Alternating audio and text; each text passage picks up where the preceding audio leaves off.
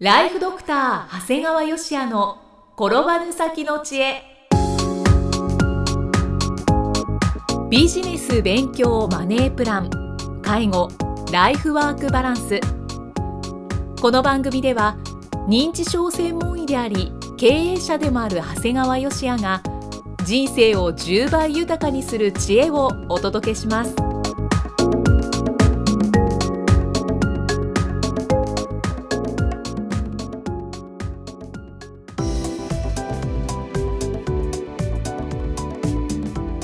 こんにちは、生きみえです。ライフドクター長谷川芳也の転ばぬ先の知恵。今回は第121回目です。長谷川先生、今回もよろしくお願いします。よろしくお願いします。えー今回は介護保険のお話でしょうか？そうですね。利用料負担2割というお話になりますね。はい。でこれ平成27年8月から介護保険法改正に伴う利用者の負担増が8月から始まりました。はい。今まで介護保険ってみんな1割負担だったんですよ。でこれを65歳以上の所得上位20%にあたる年間所得160万円以上の方を対象に自己負担が2割になります。はい。ですからもう65歳以上の方の5人に1人は、えー自己負担2割になるということなんですねで具体的に言うと単身世帯は実質収入収入ね所得じゃなくて収入280万円がラインとなります。はい。年金収入だけの人の場合は280万円を超えると公的年金等の控除後の合計所得金額が160万円ということになりますから、まあ、実質収入280万円、えー合計所得が160万円っていうのがいわゆる2割になるかならないかというラインになってくるんですね。はい二人以上だとそうなんです。あと、え2人以上の世帯、まあ、夫婦なんかの場合は世帯収入346万円がラインになります。はい。ですからご夫婦などで2人以上の世帯では世帯収入346万円というのが自己負担2割となるんだけどこれちょっといくつ2ケースほどあるんですね。これ例えばケース1として、はい。夫の年金が280万円で妻の年金が66万円って考えると、まあ、合計が要するに346万円超えちゃいますから、はい。そうすると夫は2割負担で妻は1割負担になるんだね。はい。でケース2は夫の年金はそのケース1と同じように280万円で奥さんの年金収入が例えばゼロだとします。はい。そうすると同じ夫の年金は280万円なんだけど世帯収入が346万円超えないもんだから妻も夫も両方とも1割負担になるんですね、だからケース2の場合単身であれば上位2割の高所得になるんですがはい。世帯として考えた場合は負担能力が低いとみなされますのではい。ですから、えー一応皆さんに知っていただきたいのは単身の所得よりは世帯としての負担能力を優先して考えるということなんですねだから同じ年金額でも、えー世帯として低かったら1割のまんまなんだけど、まあ、奥さんとかの年金収入もあって世帯として上位2割に入ってしまうと、えーいわゆる夫だけ2割負担になりますよということなんですね。はいまあこれねきっとね僕ねく、まあ、国もいろいろさ介護保険の自己負担いきなり2割とかっていうとまたみんな非難するじゃない。はいだからこれだからもうとにかく全体の5人に1人はとにかく2割にしましょうってことなんだと思うんだよね。あまあ、そうしておくとなんか、まあ、全員じゃないから許そうかみたいな感じでほとんど関心ない人もいるわけですよね。ーはいはいでもこれさ僕驚いたんだけど所得上位20%って言うけどさ、やっぱり引退後の方がメインだからね年金収入で280万円単身世帯所得で160万世帯収入で346万ってこれでね上位20%だからとか言われるとうん結構そんなにすごい額じゃないやんね。引退後ですもんねもうそうだからね単身世帯所得160万でお前上位2割だから介護保険の負担2割せえっていうと結構厳しいかなと思うよね。うんそうですね。まあ、ただねあの本当に純粋に支払う額が倍になるかっていうとねはい。やっぱりこれ医療費と同じで高額医療制度と同じように介護にも高額介護サービスっていう制度があるもんだから、はい、だから例えば介護サービスの利用料と支払った額が、まあ、ある程度、まあ、各自治体に決められている負担上限額を超えると超過した分が払い戻されるという制度もありますので、まあ、いろいろ的確な情報を手に入れて、はい、あの少しでも負担をねあのなんか、まあ、上位2割の金持ちならどんだけでも取りゃいいじゃんっていうのではちょっとないんじゃないかなっていう実際の額を見るとねそうですね。思うんですね。でね同じこの平成27年8月からねもう一つちょっと気になっているのが、はい、特別養護老人ホームや老人保健施設などの利用者に対する補助基準の見直しなんですね、はい、補助基準というのは今までは年金とかが少ない人は、えー、まあ安い値段で入居することができたんですね。でこれがね実は今までは所得だけが基準だったんだよね。所得だけはい、うん。要するに所得に、まあ、所得が少なくて住民税がかかってない世帯であったら補助を受けることができたんだよね、うん。はい、だから変なし所得が低ければ、うん、10億円の資産があったって受け入れたわけですああそっか、うん、はいで今回のね見直しで面白いことについについに資産額を調べることになったんだよね。預貯金や有価証券などの資産額を調べた、はい、具体的には要するに配偶者がいる人の場合は資産の合計金額が2000万円を超えれば補助の対象外、うん、配偶者がいない独り身の人だったら1000万円が基準なんですね、うん、まあ、ちょっと基準が厳しくなったっていうことですかね。とか今まで見ないようなものを見始めたってこと。今までは収入という流れてくるものだけを見ていたのが貯金してあるストックまで見るようになったという。ことそうかそうか。はい。でこの貯金の範囲っていうのはまあ、預貯金だとか金や銀だとかタンス預金あとマイナスの資産としては負債も含まれるんだよね。でも逆に資産に含まれないものは生命保険だとか自動車の資産だとか自宅不動産や、えー、絵画骨董なんだよね。はい、でこれねあのすごい面白いんだけどねあくまで自己申告なんだよね。えーそうなんです自己申告で誰が喜んで1000万以上ある通帳のコピー持ってくるんだよとか思うんだけど本当ですねだから実際その介護保険課の職員に、まあ、一応調べる権限があると言われてるんだけどそこまで調べる能力も権限も持っていたら意欲があると思えないよね、なんか時間もなさそうです、ね、そうなんだよね。スタッフもいない。その税務署員じゃないんだから介護、はい、だからあの一応ねこうタンス預金を防ぐため要するに通常からお金抜いてっていう意味あの防ぐために、はい、通帳のコピーも一応3か月前のコピーを提出させるということ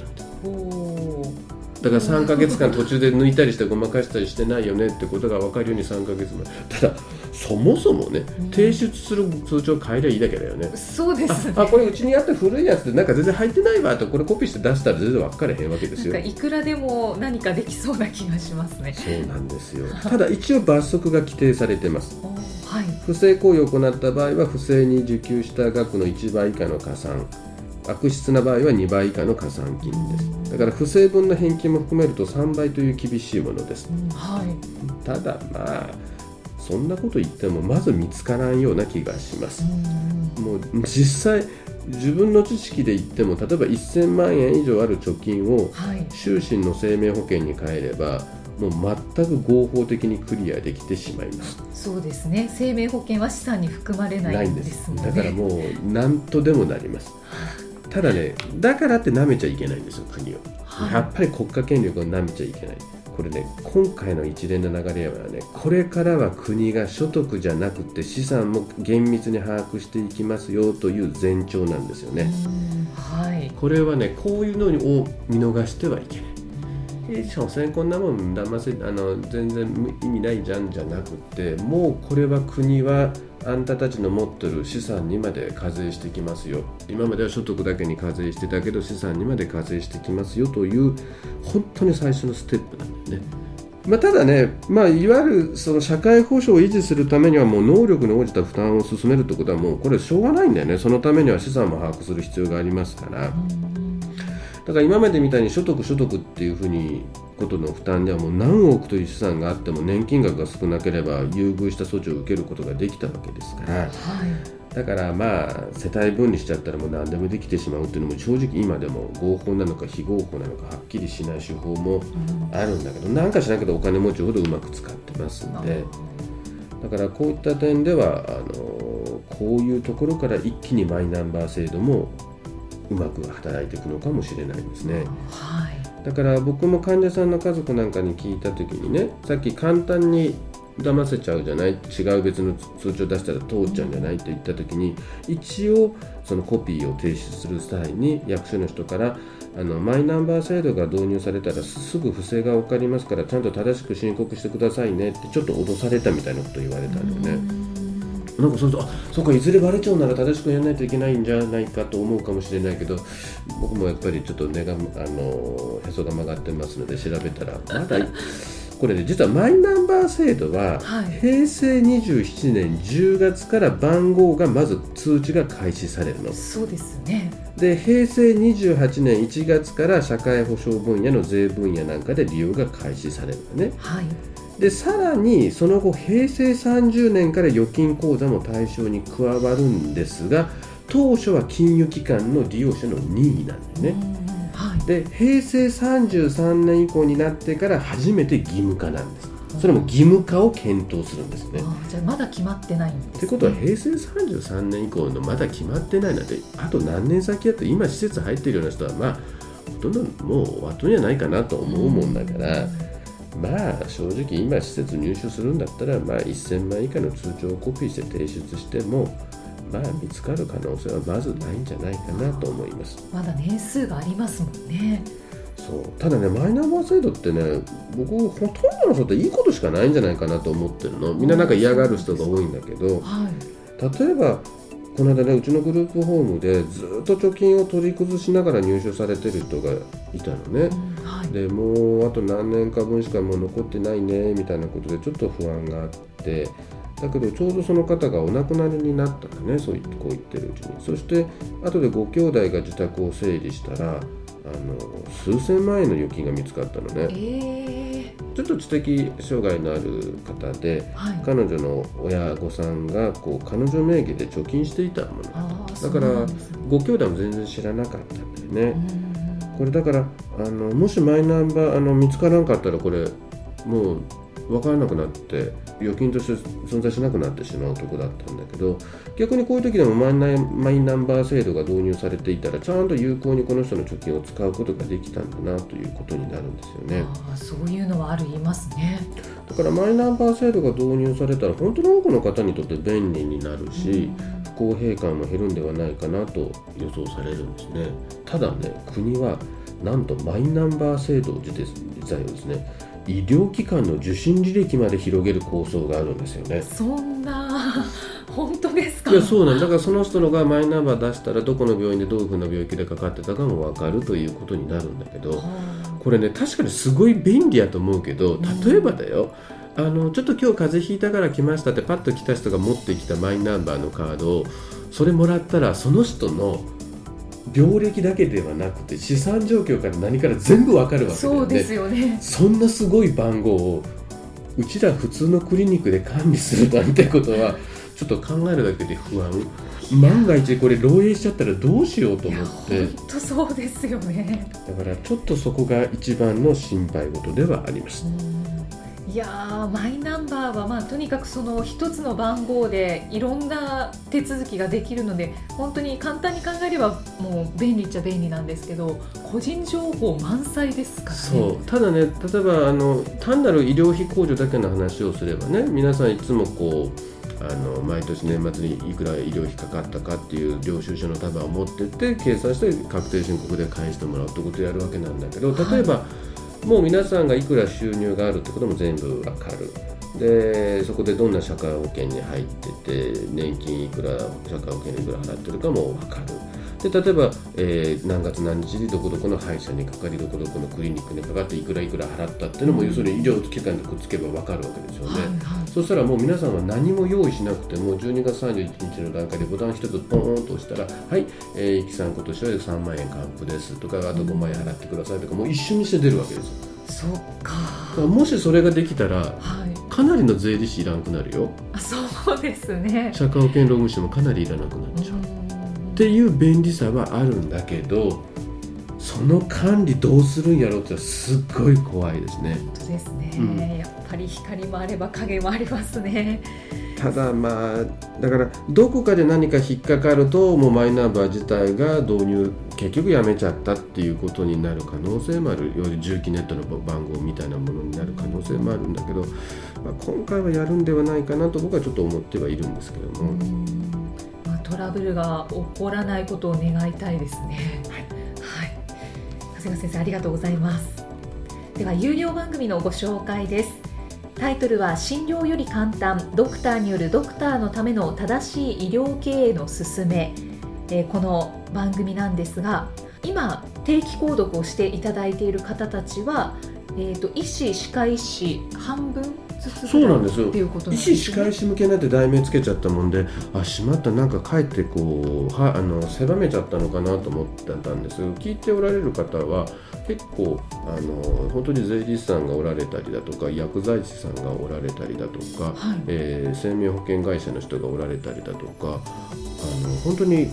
あの幅が広いんですね。様々なんですね。ですから決して確かに僕も自分でこう番組作ってた後で思うのは別に歯科とかね医師だけじゃなくても十分これ役に立つんだろうなというふうに思ってますので、うん、まああの何度もあれですけどもあの一度聞いていただいて、はい、で2か月間無料っていうのをうまく使っていただけるといいんじゃないかなと思ってます。そうですね。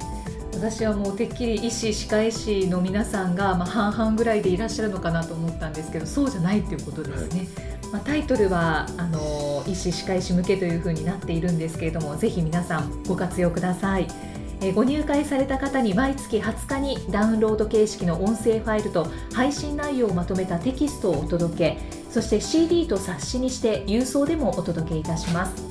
今なら最初の2ヶ月間は無料でご利用いただけます。無料お試し版の音声ファイルテキストもございますのでこちらもぜひご利用ください。詳しくは医師・歯科医師向け経営プロデュースのホームページまたは iTunes ストアでも PDF で番組内容をご紹介しています。長谷川先生今回もありがとうございました。ありがとうございました。